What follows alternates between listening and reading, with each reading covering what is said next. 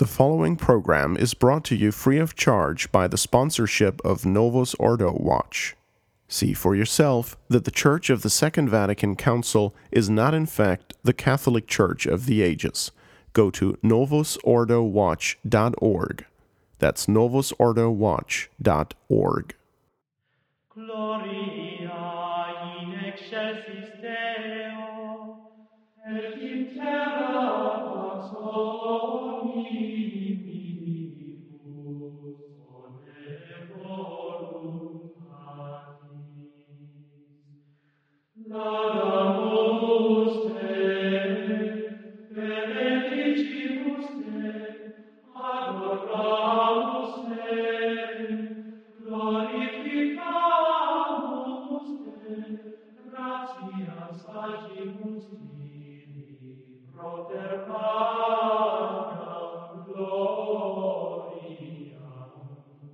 Hello and welcome to the liturgical year on the Restoration Radio Network.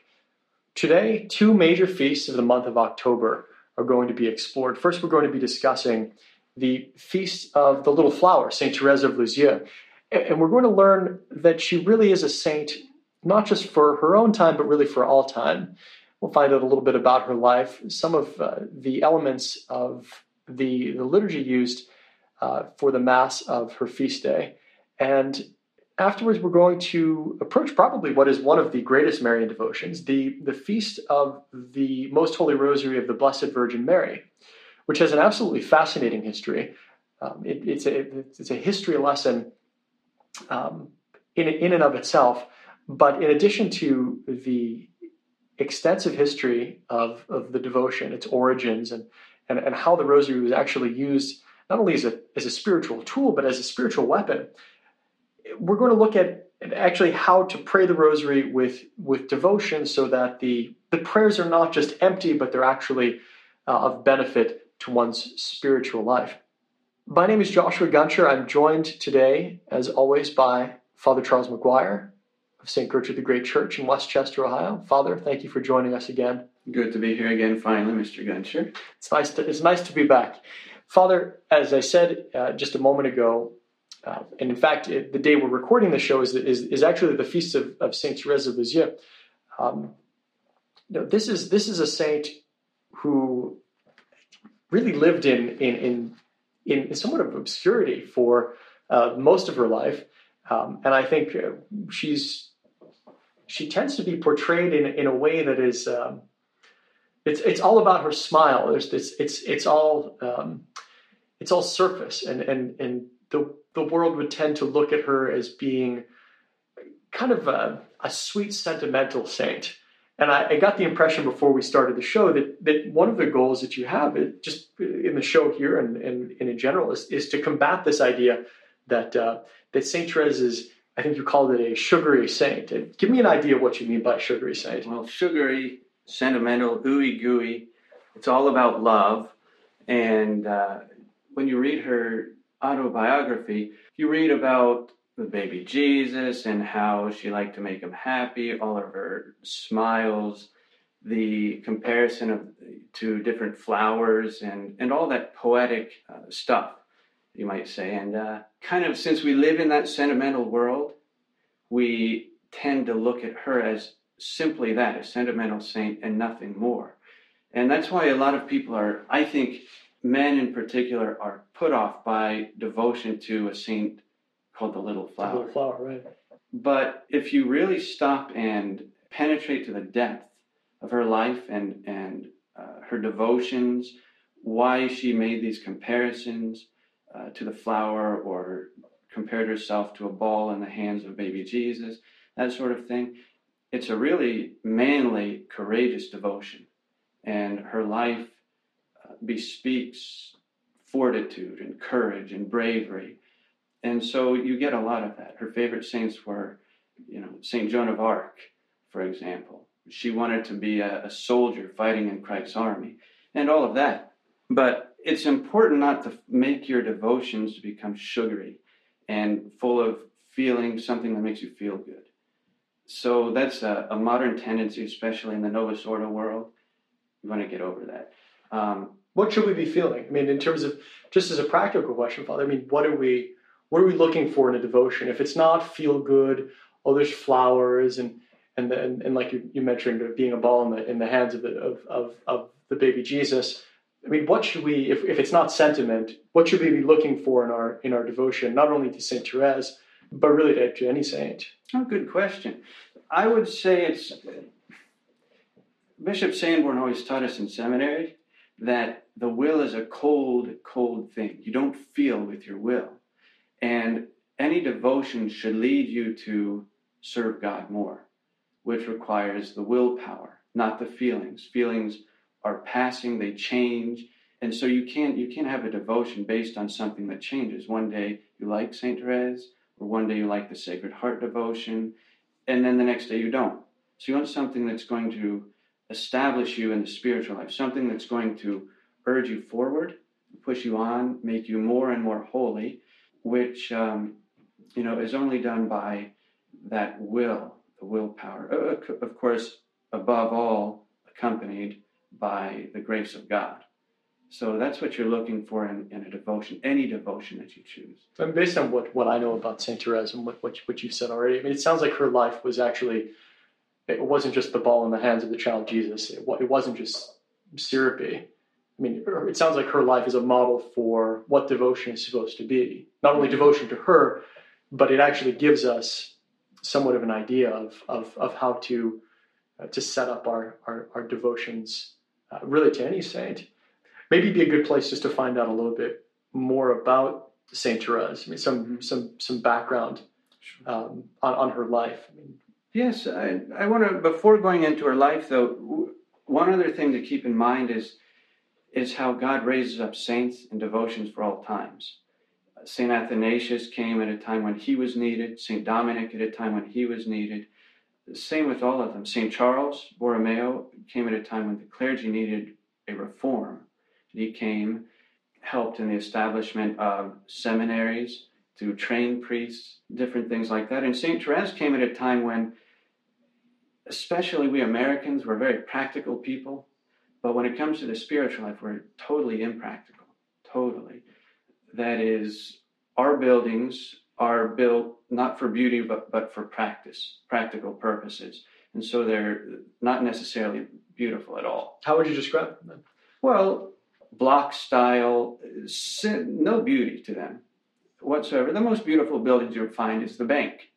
You know, in any city, the usually it's the, the tallest and the most beautiful is the bank, uh, not the church. The church is the last thing that you you'd see, one of the last things. But in any case, when it comes to spiritual life, we're, we're totally impractical. We rely too much on ourselves and think that we have to do great things.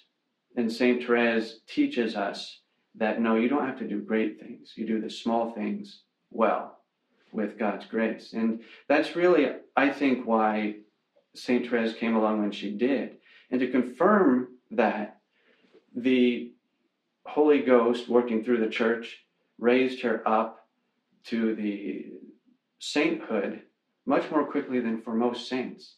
It was usually it would be at least 50 years before you'd think of canonizing a saint. She was in an, in I think it was 25 years or so. She was already a saint, and that that was simply to confirm the fact that of to confirm her spirituality and that we don't need great things. And so her life is all about that. So you get these um, devotions of hers. She imagined herself as a ball in the hand of, of the infant Jesus.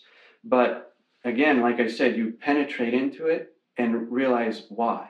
Okay, well, a baby sometimes will throw the ball in, up and down and bounce them, a sign of how our Lord sometimes gives us hard times. Maybe sometimes he'll throw us in a corner and forget about us. Other times he might, like a kid will do, pierce it and flatten it. And so he'll do to the soul many times.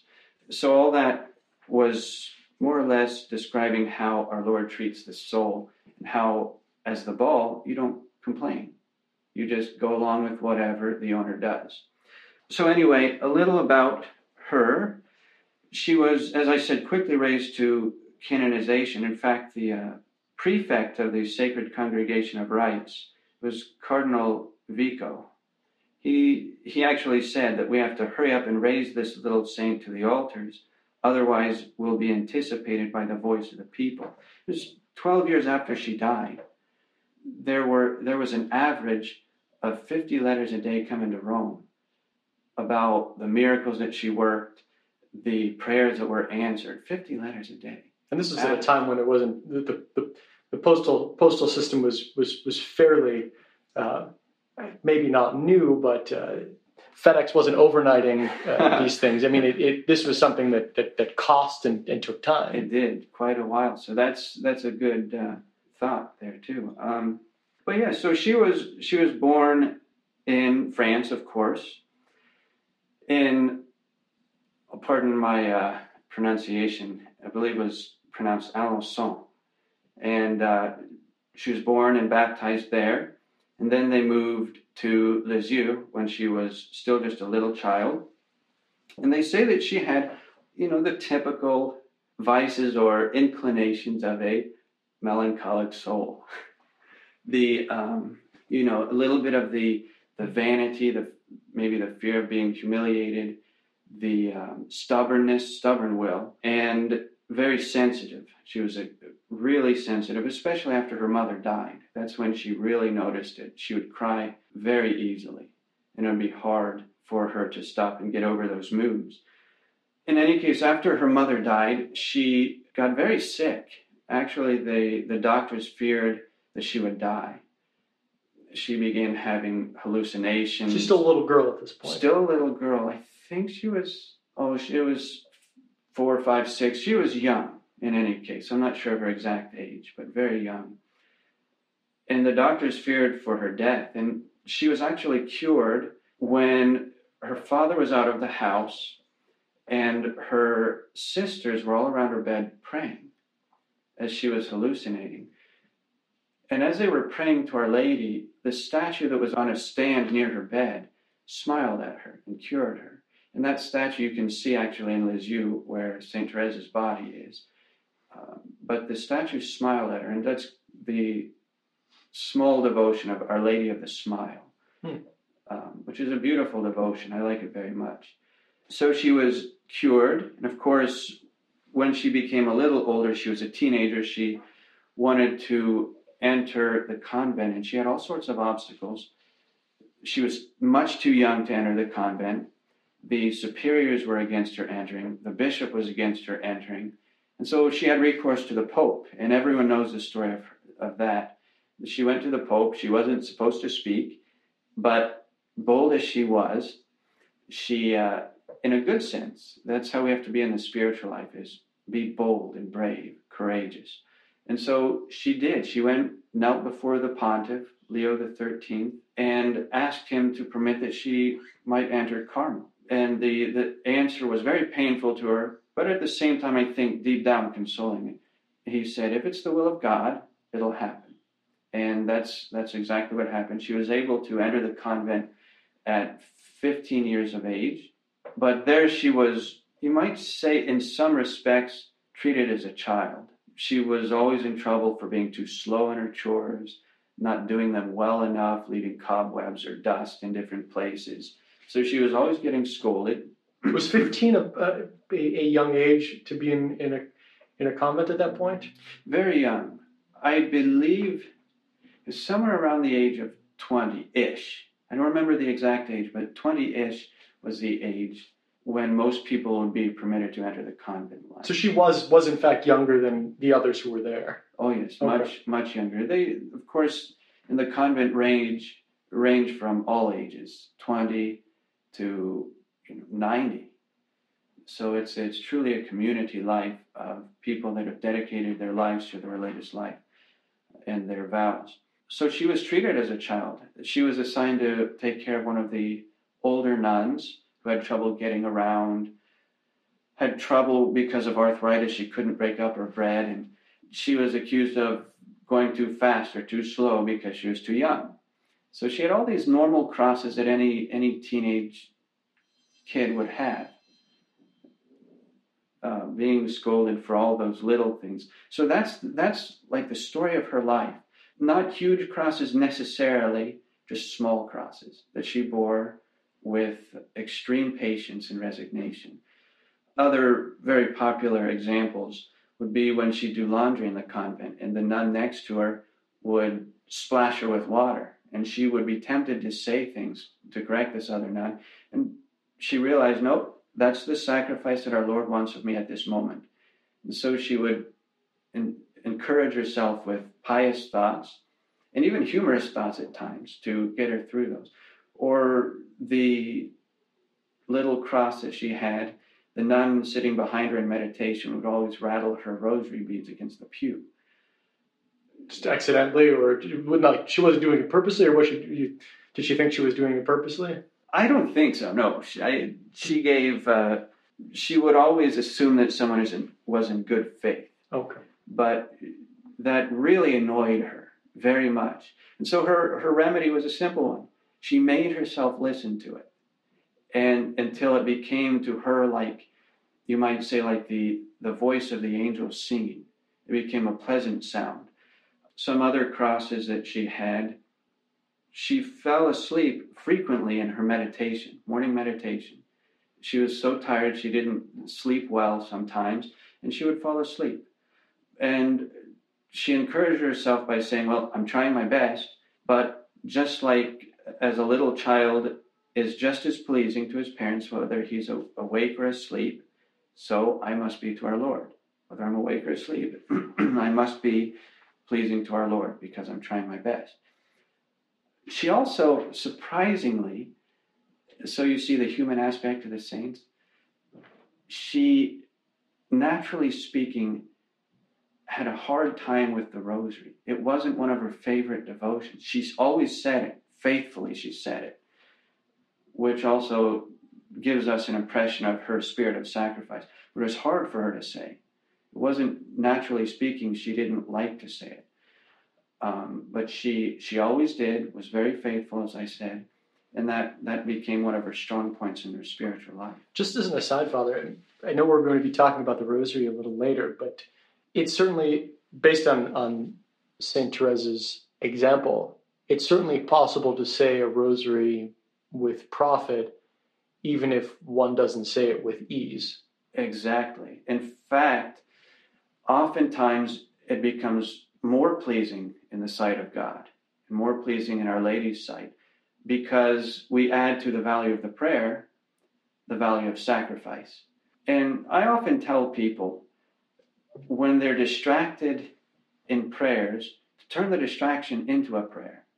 So if you're distracted by worries, simply make an act of confidence, something like that. Or find out in your mystery, for instance, the rosary. We'll talk about this as you said. But think, for instance, how did our Lord practice confidence? As you're meditating on the, the first mystery of the, the sorrowful mysteries, our Lord in the agony of the garden and his, his confidence in the face of suffering. How he went out courageously to meet his enemies. But yes, it becomes oftentimes more meritorious when we remember to unite sacrifice to prayer. Don't allow ourselves to be distracted, but keep fighting against it and persevere. Um, and so St. Therese always did. Then, um, towards the end of her life, that's when her crosses became more severe. She was entering into the unitive state, which is the highest state of the spiritual life, when our will becomes one with our Lord's in everything. She came down with tuberculosis and would often cough up blood. In fact, she was so united to our Lord's will at that point that the first time she coughed up blood, it was between Holy Thursday and Good Friday. She rejoiced. She realized she was coming close to her death, and she rejoiced at that fact. And in fact, was very excited when in the morning she woke up and, and saw the blood. That's the, the life of a saint when they've reached the unitive stage. And this wasn't put on. I mean, this it wasn't. I think I should be rejoicing. That would be the right thing to do, so I'm going to rejoice. This was she had reached that point at which this was simply her actual response. Right. No, you and I, we would have to convince ourselves that this is we should rejoice, we should bear our cross. We still have to convince ourselves. But the saints, towards the end of their life, they were so perfect that it was almost impossible for them not to be united and fully rejoice in the will of God, whatever sufferings came. That was the perfection of the saint. That was only after long years of, of struggle. So she was able to do that finally. But it was only by building up her courage by these small sacrifices the laundry, the water being splashed on her, saying nothing, going past her sister's room when she really wanted to stop and talk to her. Little mortifications. That's what gives us strength and builds up our strength of will to actually one day be able to rejoice in suffering. We have to keep in mind, too, her humiliation when she was diagnosed with this, this disease, tuberculosis. It was, in those days, it was something like leprosy in the Old Testament or lice today. It was very humiliating. It was more for in the lower class. So at first, they didn't want to make it public that she had this sickness. And then eventually they, they were forced to. But it was it was a terrible humiliation for her. It would be like many of us, as I said, having to admit that we had lice or, you know, scabies or, or something like that. Very humiliating. And of course she she bore it without any any sort of complaint whatsoever, just uniting her humiliations with our Lord's and offering them up. But at this time, as if that's not enough, when we get sick or we have pain, any other little cross that comes our way make, puts us on edge, makes us moody. But she had not just the little crosses at this point, she had all the crosses that came to a soul that was in the unitive stages. So she had terrible temptations against the faith that were so vivid that they were they really caused her to struggle. She would continuously make acts of faith that heaven existed. That was her temptation that heaven did not exist that she would die and go into nothing that the world of nothingness that there was no reward waiting for her. And it seemed to her like the devil was mocking her with that that all you're doing is in vain. And she continuously made the act of faith. And at this time, she was writing poetry. She was famous for her poetry in the convent. And she would write poems about heaven, so much so that none of the other sisters knew the temptations against the faith that she was having because these poems were so sublime. So she used these poems as, as almost like a spiritual tool. Yes, absolutely. Mean, it's funny that you, you were talking earlier about the about Saint Therese being a saint, really a saint for all for all times, not just for her day, though she came at the, the in the right place at the right time. There may be other saints who experience temptations against the faith in in a, in a similar way.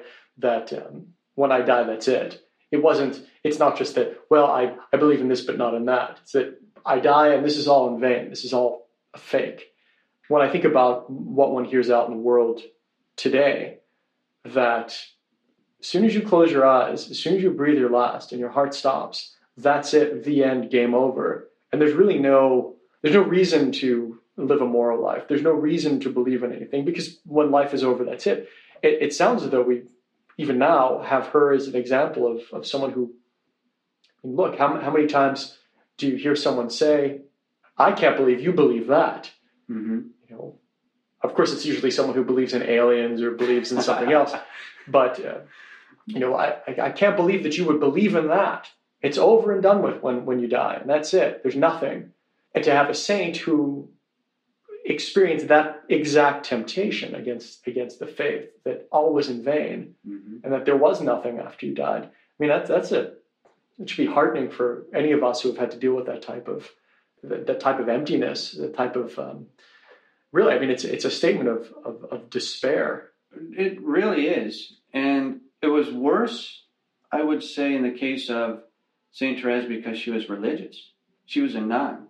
Someone like yourself or, or some other layperson might have that temptation, but at the same time, they can have legitimate pleasures in the world. Whereas in the religious life, especially in a place like Carmel, Mhm. that's contemplative, your whole world is surround it revolves around the spiritual life. Everything you do from morning to night is only that. There are no legitimate worldly pleasures. But one has to surmise them. I mean, this is this is very clearly.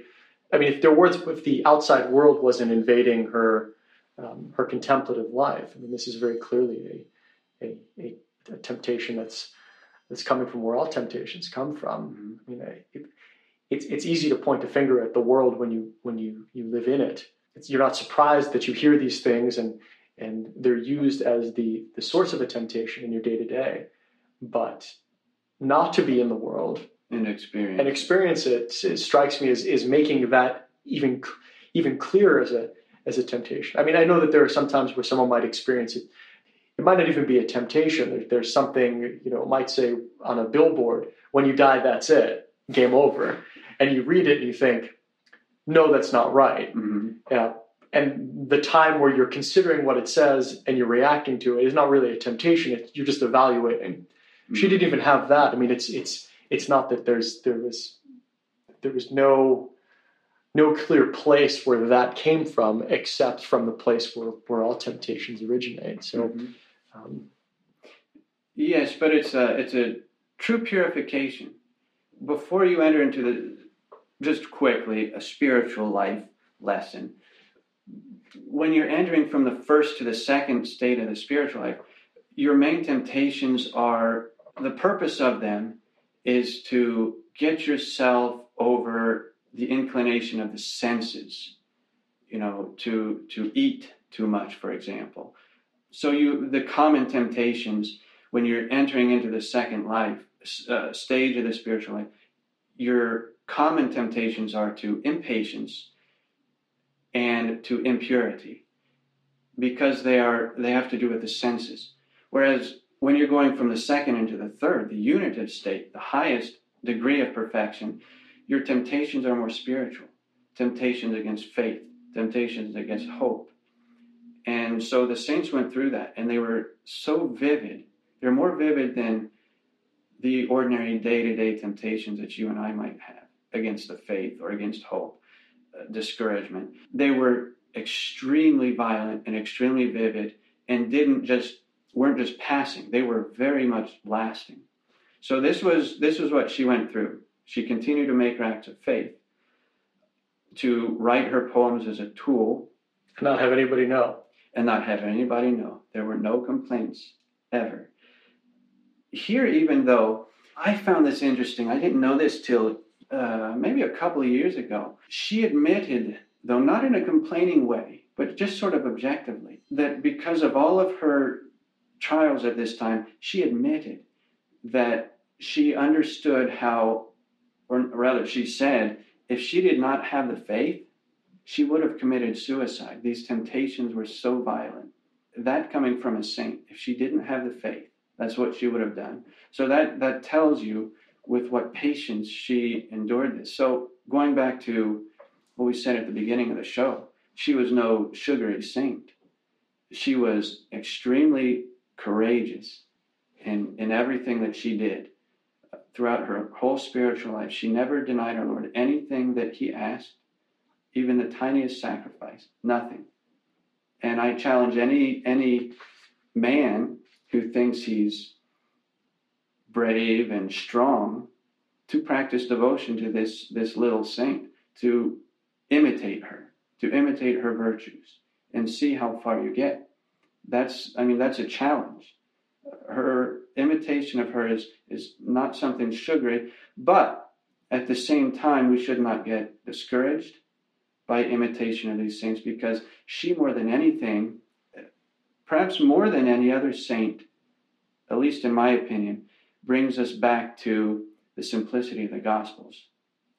It's the love of God. Love makes all things easy. If you love somebody, you're going to do something good for them.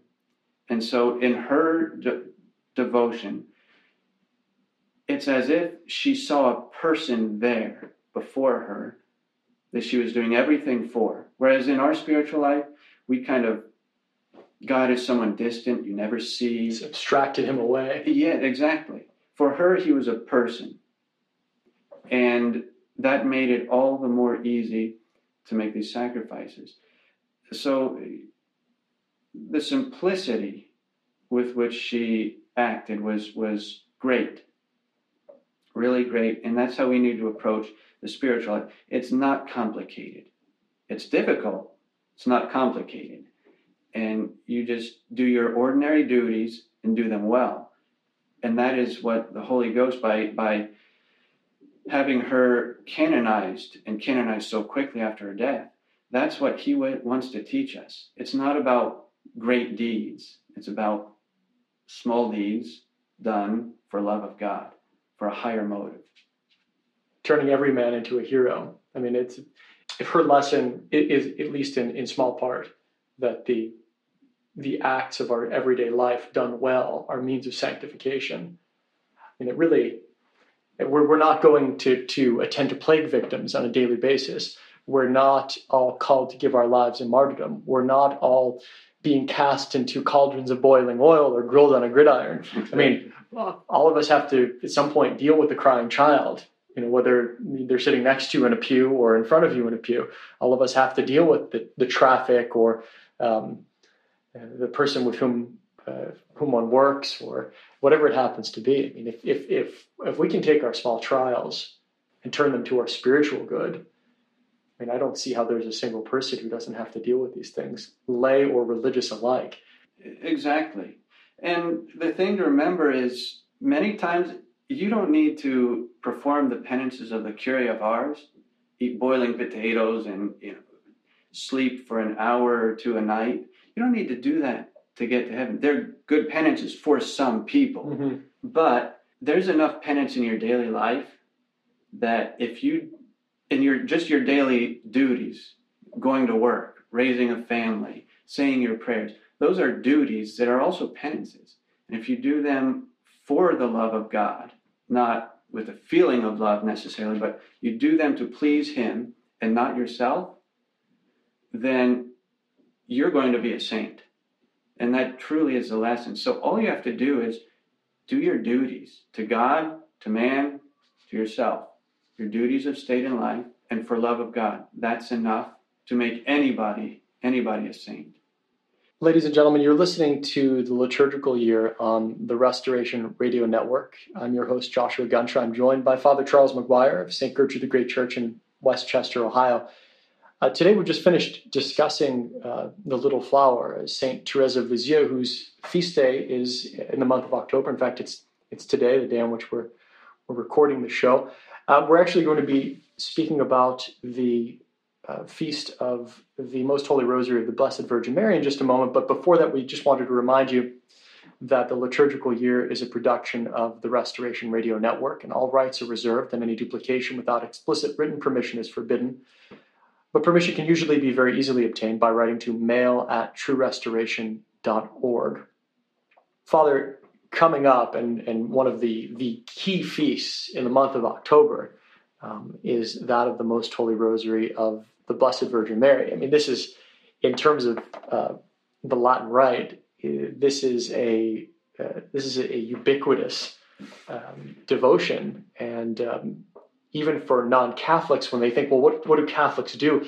I think I remember reading a uh, um, a rather unfortunate quote by uh, the American president John Adams, uh, who who happened into a, a, Catholic church at one point, and he he didn't have enough bad things to say about the uh, about uh, what what he saw, but I think he mentioned um, even he is someone who had no love for for for the faith, mentioned uh, the beads, huh. and uh, it seems to be something which um, most who aren't Catholics uh, would identify as being something that identifies Catholics. It's it's a mark. I mean, sadly, sometimes it, it tends to be a mark only in the uh, hung around the rear view mirror of of a car. But um, well, well, in fact, to interject, I remember hearing a story a few years ago. I think Bishop Dolan told it to me. Uh, oh, I'm not sure who told me, but in any case, one of the Mexican priests was going through the airport, and one of the security guards or someone was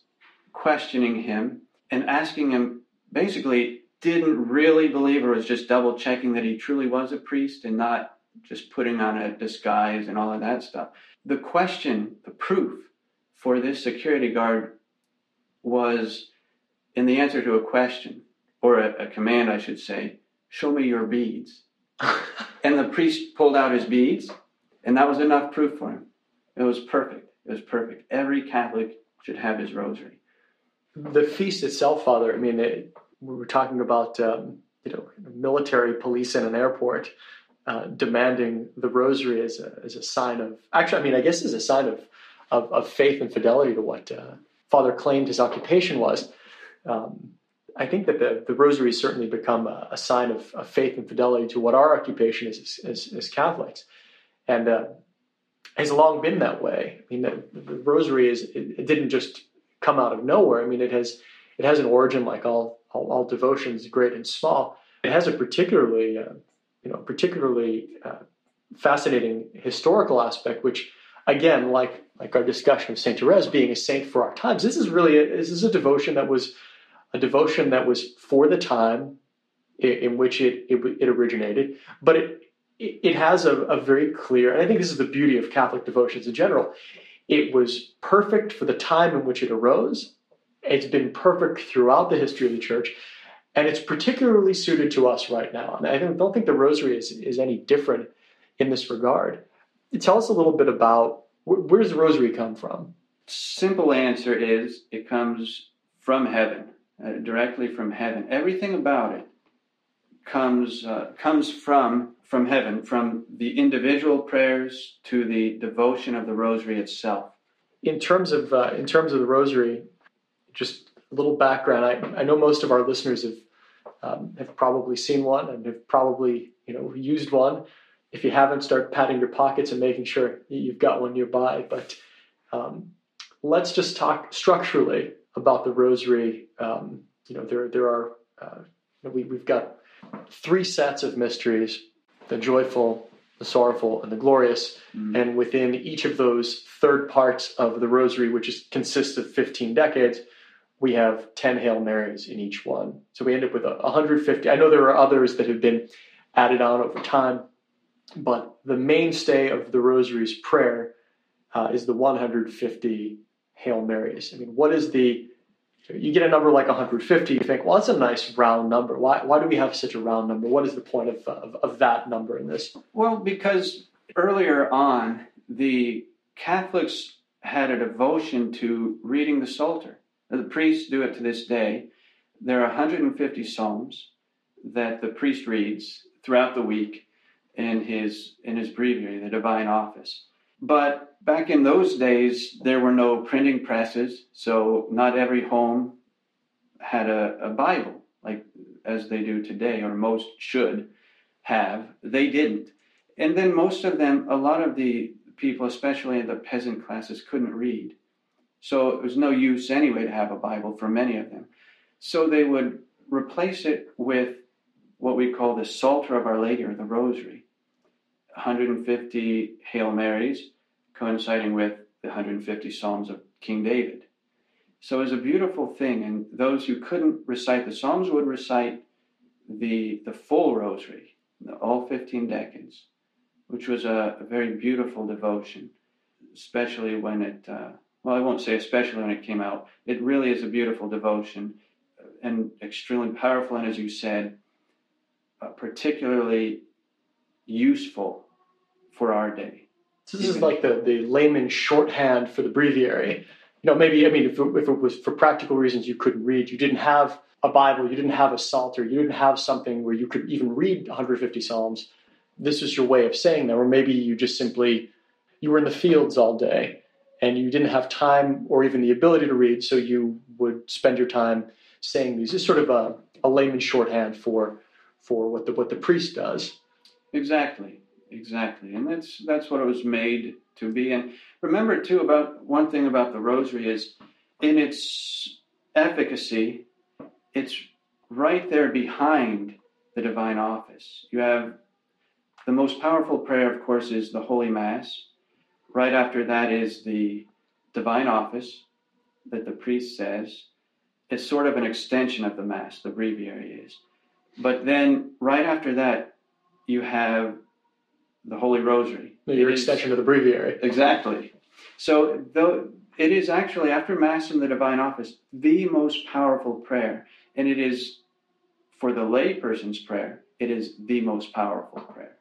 Number one on the list for the layman. Um, and so we should truly, truly have that devotion. But that, in a nutshell, is, is the symbolism of, or the practicality of the 150 Hail Marys. So I mean, this is this is a uh, a devotion. We have a lot of devotions which don't have a thing associated with them. You know, I mean, the sign of the cross, let's say without holy water, uh, disappears as soon as you're, you have done with it. The holy water dries up.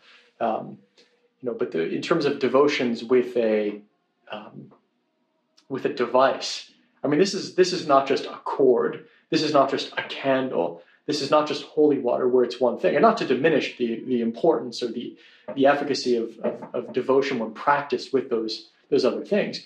Uh, but there, this has parts to it.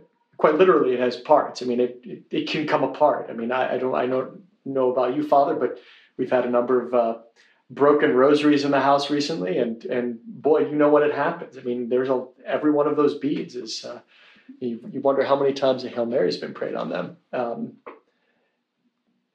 moving to sort of historical aspect, I mean, we we tend to think of the rosary as just simply a well, this is uh, this is a spiritual tool. This is something which, like any other devotion, um, is is a is a is a tool in the spiritual toolbox. Which you know, some people are better when they use a hammer. Some people are better when they use a screwdriver. Some people are better when they use a wrench. Mm-hmm. Um, you know, well, I happen to really like the Saint Philomena cord, and I have a devotion to her. But I always find that, uh, you know, praying in the Rosary, it's so long, Father. I mean, it takes so long to pray. Um, you know, we hear we hear compl- I mean, I'm I'm not guilty of having those moments where it it seems long. Um, I, am sorry, excuse me, I'm, I'm not uh, innocent of, of having those moments. I certainly am guilty of them. But in terms of uh, how this spiritual tool was put to use, it's, it's not just something that was put to use in, in individuals' lives. It's not something that was just put to use amongst uh, the clergy and the religious. I mean, this went into the hands of the laymen, and it wasn't just used for their individual salvation, though that is certainly has certainly served that purpose. I mean, we've been we've been hinting at this this this grand historical novel that that that, that stands behind the Rosary. And I want you just to set the stage for us to understand how this was actually used as a, as a, as a weapon of war, really.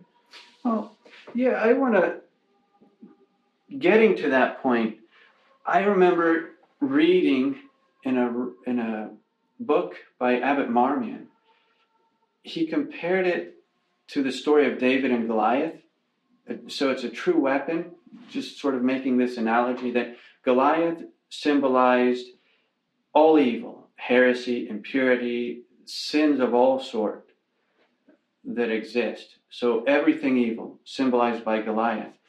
And here you have David, just a humble shepherd boy who has no knowledge of war, no strength, certainly not when compared to someone like Goliath who has is a seasoned veteran of war, stands head and shoulders, if not full bodies, above everyone else. He was literally a giant of a man. So much so that when he called out to the Jewish army, challenging someone to come out and fight him, nobody, even with all of their knowledge and, and practice in war, nobody would go and meet him. But David did, a shepherd boy, and came. Even the armor that was originally put on David was too heavy for him to carry. So he took it off. He went out with a few stones and a slingshot. And he went out and he defeated the giant. So Abbot Marmion makes this comparison to the rosary that the rosary is our weapon. It's a weak thing, seems like a little petty devotion on the surface but we see how God chooses it to work wonders. And each Hail Mary that we say, we're flinging another stone at the forehead of the giant, defeating whatever evil it is. And so it's really, really is a devotion that conquers heresy. That's like it's, you might say it's number one importance. It was instituted at a time when heresy was prevalent, the Albigensian heresies. The Albigensians came at, a, at in the time in the Middle Ages, I believe. They believed all sorts of, of weird, crazy things, but the worst of it being that Christ was not God. And Saint Dominic preach as he wanted. He could preach all day to these people, and it, it would do nothing. He would go and correct them. It would do nothing. He would pray. He would do penances. And these people were so hard hearted and so steeped in their heresy that they, um, they would not convert. So he went off to the woods one day to do penance and to pray for these people. And then it says, St. Louis de Montfort writes about it. He says that he fell into a coma and Our Lady appeared to him and asked him, and it's interesting, Our Lady here refers to it as a weapon and says, asks him, Do you know what weapon you need to use to fight against this heresy? And then she said, commanded him to go and preach the Holy Rosary. In this way, you will convert these people. So he did. Right away, he woke up. As soon as he could, he went into the cathedral. I think it was in Toulouse. The, it says that invisible angels came and rang the bells, announcing that a priest was there to preach. And so people came from all over the city to hear him preach. Heretics, Catholics, it didn't matter. They came. And when he climbed into the pulpit, it says a storm let loose. There was terrible thunder and lightning. The sun, it says, lost its light. The, the earth quaked. It was really terrible. Everyone was scared out of their minds.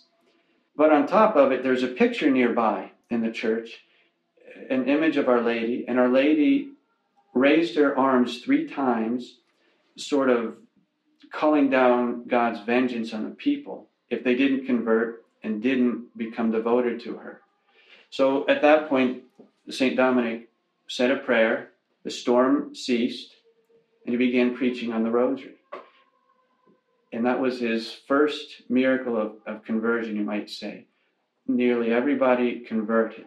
So his second interesting story about his preaching is it, occur, it occurred on the feast of St. John the Evangelist.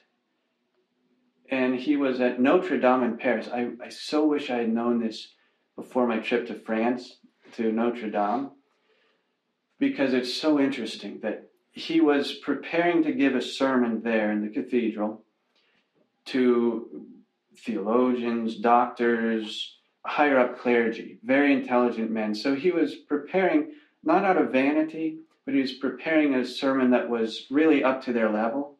And then as he was preparing it at the altar behind the main altar of the church, Our Lady appeared to him and said, Dominic, what you're going to say in your sermon is very good, but I want you to give this sermon. Handed him a book. He sat there and read this sermon over, tried to memorize it, prayed over it until he understood it, closed the book, handed it back, and got up into the pulpit. Made no mention of St. John except that he was the guardian of Our Lady, was privileged to have that duty. But otherwise, he told the people these theologians and higher ups, intelligent men, I'm not going to give you your usual type of sermon. Then he preached as if he were preaching to children and explained the Hail Mary, which really impressed all of those people because obviously the sermon was directly from Our Lady, of course, but it worked, it worked many, you might say, I hesitate to use the word miracle because it's used so loosely nowadays, but workings of grace in the souls of those people that were there and spreading of devotion to the rosary. Um, some other stories about the rosary, though. Power. Well, continuing with this, the, the obviously the Albigensian heresy was conquered by means of this rosary. Also, devils were cast out. I don't want to get off the subject of the, the victory over heresy too much, but demons were cast out. There's several stories of that, the power of the rosary over the demons. One man brought his son who had 15,000 demons in him, in this, this boy. He brought him to St. Dominic, and St. Dominic ordered all the people that were standing by to pray the rosary. At each Hail Mary, it was something like a hundred or a thousand, whatever it was, demons were kicked out of this boy's soul until at the, the 150th Hail Mary, the last ones were expelled. So, talking about the power of, of the rosary uh, over all sorts of evil, it's truly a powerful thing. Um, there's there's several stories like that. Oh, an interesting story I came across yesterday was about a Jew, of all things. He was fighting in one of the world wars. Bishop Sheen t- tells this story. He was fighting in one of the world wars, and he's stuck in the trenches with some other soldiers. And all of a sudden, a shell comes in, kills the four men that he was with. He survives, picks up one of their rosaries, and starts praying. He'd, he'd memorized the prayer, he'd heard it so much. He must have been with some very devout soldiers. But he memorized the prayer and he started praying it, asking for protection. And as he was praying, he received this inspiration get out of this trench. So he did. He went to the, another trench. And sure enough, as soon as he made it to the second one, a shell landed in that original trench. And he continued to pray for protection. He had another inspiration, moved to a third trench, and the second one was blown up. Four times that happened. And he continued to pray for protection. He survived the war, went to Bishop Sheen, was baptized a Catholic, and then not long after entered the seminary to become a priest. So even the Jews, who at the time of our Lord, our Lord Himself did not work the grace of conversion in them. The rosary did. The rosary did. That says a lot for the rosary, a whole lot. Uh, so that's that's sort of an encouragement to use it. But going back to its original purpose, the conquering of heresy, there's a beautiful. I always liked it. It's in Matins, the third third nocturne of Matins, I think it is, on the, the feast of Our Lady. And there's this one antiphon that says, Gaude Maria Virgo, rejoice, O Virgin Mary, for thou alone hast destroyed all heresies in the world. So you see the, the connection between the rosary and the times we live in. We live in a time of the, the worst trial of the, that the church has ever gone through with the Novus Ordo religion, the synthesis of all heresies, as Pius uh, X called it. It's done the most damage to souls, to society, and to the church in general. But we should remember that we still have our rosaries. We lost our churches, but we still have the faith and we still have our beads. And if we're going to conquer this evil that has destroyed the world and the culture in which we live, it's going to be by means of the rosary in fact, interesting that souls are won one by one, taken out of the Novus Ordo by means of the rosary. Our Lady said, you know that famous quote, that at the end of time, something like this, at the towards the end of time, the scapular and rosary will save the world. And I found that to be true. That whenever I and dealing with a soul that converts back from the Novus Ordo or has a deathbed conversion or what have you, just has some, some sort of conversion out of the Novus Ordo, one of the first things I'll ask him, were you by any chance devoted to the rosary? Did you say it? And the answer is always, yeah, I did. And that's how Our Lady works. By means of the rosary, souls will be saved. And so that gives hope for any of your people that are listening, any of your Novus Ordo relatives, if they say the rosary, they will sooner or later come over. I oftentimes find it helpful. I may have used this this description to uh, to describe the rosary to my children. You can describe it as a sword, but sometimes I, I like to describe it as uh, as a life preserver. I mean, it's sort of you know it has a it's it's a ring. I mean, it, children love to put it over their their heads. Um, you know, they wear it like a necklace, but um, but it's it's sort of the way our it's what our lady uses to to pull you back. hmm You know, it's like okay, you know, it's not a necklace. You shouldn't wear it like that. But think about a life preserver and where you know you have to put it over your head and your arms um, to be drawn back to safety. That's a great analogy. I like that one actually. Well, I mean, but this isn't the first time that this is this is a, where the rosary has been useful, uh, both as a sword and as a uh, as a, as a life preserver, as it were. That good good analogy with the life preserver. Again, I'm reminded of another Bishop Sheen quote. Forgive me for quoting him so much. I know he turned Novus Ordo, but he's very quotable with these things, devotions and, and whatnot. He once said, if you want to convert somebody, you should teach them the rosary. And he said, one of two things will happen. Either he'll stop saying the rosary or he'll get the gift of faith. That's, that's really how the rosary works. And those of you that are already Catholic and just struggling to practice your faith, I remember what Father McKenna actually just told me last night that one of the things that he will ask them if someone comes to him and tells him they're sort of slipping in the spiritual life or drifting away uh, in the faith, what have you, he will ask them, Well, have you persevered in your rosary? And almost always he says, if not always, the answer is no, they have stopped saying the rosary. And so he, the counsel is you get back to the rosary, and that's, like you said, it's your life preserver. It keeps you, it brings you in to the fold of the faith, and once you're there, it keeps you there. And uh, keeps you sticking underwater on the way there. yeah,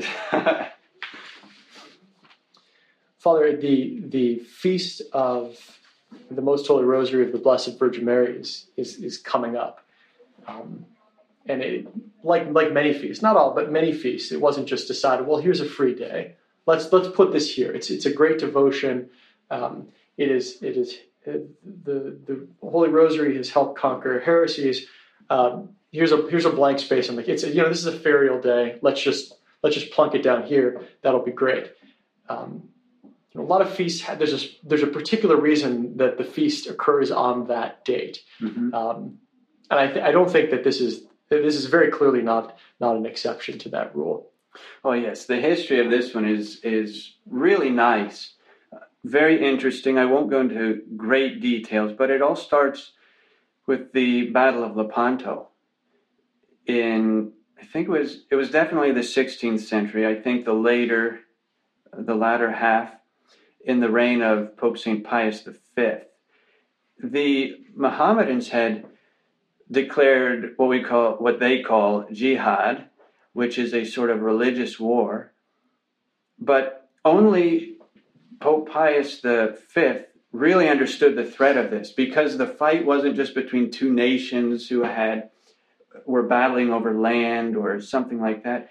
It was uh, what one author described as a clash of creeds. It was a spiritual fight, a reli- truly a religious war. Well, this is a time in which the the uh, the uh, Mohammedans were really at the gateway of, of, of Europe. I mean, if if they managed to uh, to, to break through, um, I know that, that there had long been uh, before this um, an occupation in, uh, in the Iberian Peninsula, but if and now, now they're coming at Europe from uh, from its from its east, and if they had managed to spill through, um, there wasn't a lot of uh, a lot of resource to keep them uh, to keep them out. No, not at all. The um, when they came, they'd already at this point conquered a lot of the Mediterranean. So now they were not only at the at Europe's door, but most importantly, they were at Italy's door. It surrounded Rome. everything else. Yeah. So I mean, they were they were about to conquer the city of the the Christian world, Rome, and to to try to conquer the papal states, of which Pope Saint Pius V was the head uh, as the Roman pontiff, and he was also a a leader of the papal states with his own armies and whatnot. So it was very frightening. But there's an interesting, very interesting parallel between that time and our day that Islam took its opportunity to make this attack at a time when Christians were divided. It happened just after the Protestant Revolution. So you have all of these apostate Catholics who converted to, or shouldn't say converted, but um, apostatized to, to Lutheranism. They were no longer part of the Catholic faith, obviously, and so would not fight along with the Catholics, which meant that the Christian armies were divided. There were the numbers were slimmer and all of that. So it's it's an interesting parallel with today. We're not getting into any political discussions here, but notice that when another jihad is is called with ISIS and and all of this sort of thing that's going on now today, when does it happen? But at a time when the Christian or Catholic world, true Christian truly means Catholic in the strict sense of the word.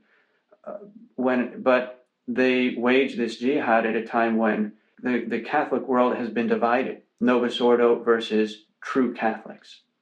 And it's, it's just an interesting parallel that struck me. But the Turks, going back to the Battle of Lepanto, they wanted to bring Europe into a what they called a house of subjection or submission. So they came to Italy. Finally, they the Turks had about I heard I read many different numbers that were significantly different, but the common opinion you might say is they the Turks had about 300 ships. Some sailed a few more, and and thousands of men. They they really outnumbered the Christians at this point. But during this time when when the Muslims were going to meet the Christians in battle, the Pope ordered the rosary confraternities throughout Europe to do rosary processions, to pray the rosary for success in this battle. And at the same time, when the Christians were coming in on their ship, they were told to pray the rosary. And that was their preparation for, for this battle, was to pray the rosary. All these men aboard 200 ships that uh, came, they were all praying the rosary. They met the Muslims in battle and were defeated, though they were very highly outnumbered. It so says that the Muslims were defeated. Muslim, yes, sorry, the Muslims were defeated by the Christians, even though the Christians were outnumbered, and the Christians were so victorious that all but 13 of the 300 Turkish ships were either captured or sunk. That and that was all due to the power of the rosary. And so that's what we're commemorating on this feast of the Most Holy Rosary of Our Lady. It was originally called Our Lady of Victory, but then later was changed to the Feast of the Most Holy Rosary. But it was instituted to commemorate this victory over the Turks. So when did it when did it finally? I mean, I've heard it also. I think variably called to, to Our Lady of Lepanto, which which uh, the, the feast had had previously been called. I mean, so the, the date on which this feast occurs is set how, Father? Well, Gregory the 13th, the successor of Pius V, he changed it to the title of Our Lady of, of the Rosary, changed the date to the first Sunday of October.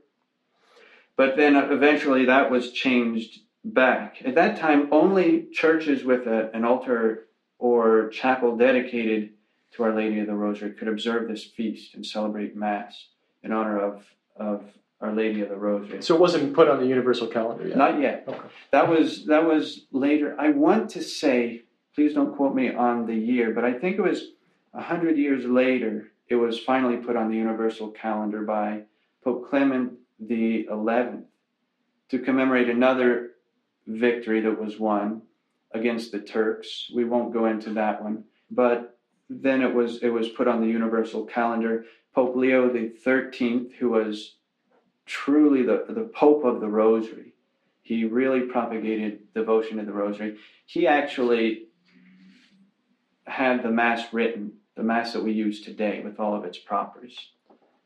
So it's, it's on the universal calendar, and you know any altar missal is going to have this this Mass in it. I mean, let's let's just open the missal for a moment. Let's look at at the um, the the propers the propers of, of, of this mass. I mean, Father, since you're the one who um, would have the book in front of you up on the altar, um, give us some sense of, of, of, of, the tone of this of, of the propers of this mass. Give us a sense of, of how the of how the mass itself reflects the. Um, I mean, this is this is this is celebrating a uh, ultimately celebrating a victory over heresy. I mean, how does the the mass um, resound in terms of its in terms of the purpose of, of what the rosary is? You know, its prime, primary use as a tool. Well, keep in mind that the the introit, which is Latin for he enters, so it's the introit is sung when the priest is processing into the church, and the introit always sets the tone of the mass, or gives the lesson that the church wants to teach at this point. And the introit starts out with the words that set this whole tone for this feast. Gaudeamus. Let us rejoice in the feast of Our Lady. And then it goes on. But that sets the whole tone. One of joy because of the the victory over heresy, over all sorts of evil, whether spiritual or temporal. And that's really the, the tone of the whole liturgy of the day. Um, the collect, though, turning to that, the or the prayer of the Mass, is the same prayer that we use for after the Hail Holy Queen in the Rosary. A very beautiful one. And it's praying essentially that the mysteries of our Lord and Our Lady might be our rule of conduct, our rule of life, and that by observing this rule of life, we might be led to eternal joy. So we ask that we might imitate what these mysteries of the Rosary contain, and that we may obtain what they promise, i.e., the joys of eternal life. Um, and then lastly, I think this is all I want to really go into about the, the actual liturgical text. The gospel, the reason this was chosen, I think it's obvious to most people. The gospel was chosen because it gives the original text of the rosary, the Hail Mary, for example, which was said by St. Gabriel, but also because it gives the first mystery, the first joyful mystery of the rosary, the Annunciation. And so that's why this this gospel was chosen. And so it should be our meditation for the day, for the feast. Father, the the rosary is it gets its own feast, it's its own devotion. Um, it's a devotion which has led to not only the uh, conquest of heresy, but um, staving off the conquest of whole nations. This is a this is a pretty important weapon um, in our own lives. I know we, we were gesturing at this before. Um, it's sometimes hard to say. Sometimes you, you have only enough time to blurt out a Hail Mary. Mm-hmm. Um, and then there are those times where you say, you know what, I, I, need to pray the rosary. Like it's something I, yeah, I need to do this every day. Um, hook or crook, I'm going to, I'm going to take care of this. If you treat it as a responsibility, you're going to do it. You might be tired, you might be distracted, there might be other things going on, but you're going to say it there's always a concern, as we talked about a little bit earlier. Am I saying this with profit? Is this just hollow repetition of a prayer? Is this just me saying it by rote? Um, am I doing what I'm supposed to do in order to, say, gain the indulgences? And this is, we could do a whole show on what the indulgences mm-hmm. for, for the rosary uh, are at various times during the course of the year on a day to day basis. But how are we supposed to get the most out of the rosary? I mean, if we're going to invest the time, and I think this is maybe this is an American calculus that's employed. Uh, and for those those of um, of our listeners who who aren't in the United States, um, I, we're, we're, pretty sure you have your prejudices uh, against Americans. We know that uh, you think that we expect everything to be uh, to be handed to us. But in point of fact, I think that there's a human tendency to expect that if, if I'm saying these prayers, you know, how am I supposed to profit by them?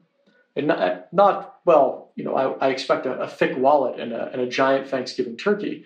Um, in terms of the spiritual profit that one would expect from from from praying a prayer, from undertaking a devotion, how are we supposed to to get the most out of the rosary? Well, using your imagination that's that's very important. You have to be imaginative in this. So, for for example, first step is say the rosary, at least part. If you can't get the whole thing, at least part. Some say it after dinner. Some might divide the decades. I have to do that a lot. If you have a busy schedule, say a decade here and a decade there. That's okay to do. That's okay to do. Uh, and that's actually a very practical way because a lot of times you come to the end of a day, you say it's been so busy, I've never had time. Well, how about the time you spend in your car on the way to work? How about walking from the car to the building when you could have gotten a decade done, or at least half of a decade? Be imaginative. Some people, to get the kids interested, we do it here at St. Gertrude's when the school children recite the rosary. Have them sit for some mysteries, stand for others, for instance, stand for the resurrection, or stand for the Assumption and kneel for the agony in the garden. Some somehow connect it with that, or even walk with the children outside. Um, but be imaginative. That's your first step. And then when you're saying the rosary, vary your methods. One day you might just want to pay attention to the words you're saying. Other days you might want to just contemplate the mystery itself, all of the things that are happening externally. Our Lord in the garden, this, the drops of blood flowing from his forehead. Uh, in the Annunciation, the archangel descending from heaven and coming genuflecting before his queen and uh, hailing her as, as full of grace. That's one method. Another method would be to contemplate the fruits of the mystery. What lesson is Our Lady wanting to teach us in the Annunciation? It's the humility. Behold, the handmaid of the Lord. I am nothing but a servant. In the agony in the garden, it's contrition for sin. What sin did to our Lord? The crucifixion, forgiveness of our, our enemies, forgiveness of offenses received. And Bishop Dolan, I, I always like this. In his sermons on the Rosary, he gave a good method, and that is when you get distracted, ask questions. You're talking to Our Lady. You're really talking to Our Lady during this Rosary. So ask her questions. Why did you do this? Why were the shepherds there adoring your son? What was it like? What events surrounded it? Ask questions. If you want to know something, you have to ask. And I always like that uh, that method of doing it. And then vary it. Don't always meditate the same thing because we're humans. We're going to get bored. Change your methods. Uh, penetrate beyond the surface of what's happening to why it's happened. Why did our why was our Lord born in the, the manger? You know, why? Think about it for a while. You'll know the answers and, and many thoughts will come to your head. So vary your methods and very often I would say to do that. Be imaginative. That's that's how you'll get much fruit out of the Holy Rosary. I know that with children, it's often helpful to have pictures of the mysteries. There's always that concern that sitting there and, and having a child hold a rosary when it just seems like a beaded necklace for a very, very small child um, doesn't the child doesn't understand what it's for. Uh, having a picture of the mysteries, um, you know, a little laminated card or or what have you, or a big enough picture where everybody can see from where he's he's kneeling or sitting or standing. Um, that that's that's been just a, my practical experience a very a very useful tool. I know f- from my own devotional practice, one of one of the things that um, now that I'm thinking about it, I will endeavor to do more often is I try to put myself inside the picture. You know, for the third joyful mystery, you're at the nativity. Well, I mean, you're saying be creative, Father. I mean, you, you you're you're in a stable. What does it smell like? What do you hear? What does it feel like? What's the temperature like? Put yourself in the picture. Um, and I know, especially like I said, for children, um, those types of um, you know, what would it be like if there were animals around? You know, what noises would you hear? It's hard to imagine what it was like for Our Lady to have uh, the Archangel Gabriel be there and and um, be there for the exchange of the two of them. You know, to be Our Lady or to be the angel. Well, why not a fly on the wall inside the picture? Um, Right. I certainly I, I appreciate the idea of, uh, of, of using using creativity. Um, Father, any final comments? Any final thoughts on on devotion to the most to to Our Lady through the Most Holy Rosary, uh, the feast? Uh, even any final thoughts on on Saint Therese of Lisieux? I would say I think I'll just stick to the Rosary and remind everyone. I every time I give a sermon on Our Lady or the Rosary, I remind people what the saints said, what the, the doctors of the church and theologians say, and particularly St. Thomas Aquinas, that devotion to Our Lady, and I'll add this by way of parentheses, devotion to the Rosary, is one of the greatest signs of predestination. And so everybody should be devoted to the rosary. Say as much as they can during the day. If you can't get five decades, do at least as much as you can. But that you hold on to that, it's your life preserver. It's uh, it's what Our Lady's going to use to pull you into heaven. Well, Father, let me thank you for your time. I wish you blessed feast days. And if any of our listeners should have any questions or comments, please do feel free to be in touch with us. You can reach us by email at liturgicalyear at truerestoration.org. All of us here at the Restoration Radio Network would ask that if you found the show to be informative, helpful, or in any way beneficial to you and to your faith, please consider sending a note of thanks to the clergy who help make our network worthwhile. We cannot do this without them. Remember that above and beyond material contributions, the most important donation you can make to our work here is prayer. Uh, please think of offering a Mass or even a simple Ave for the work we do the next time you pray. And if you wouldn't mind, we'd be grateful if you kept us in your rosary intentions today. For the restoration, I'm Joshua Guncher. May God bless you.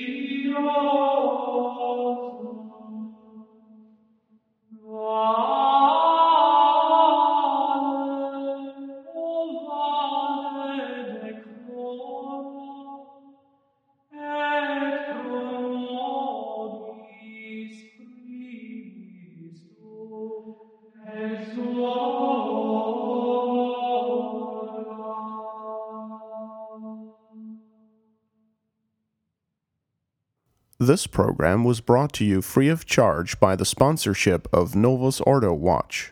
See for yourself that the Church of the Second Vatican Council is not, in fact, the Catholic Church of the ages. Go to novusordowatch.org. That's novusordowatch.org.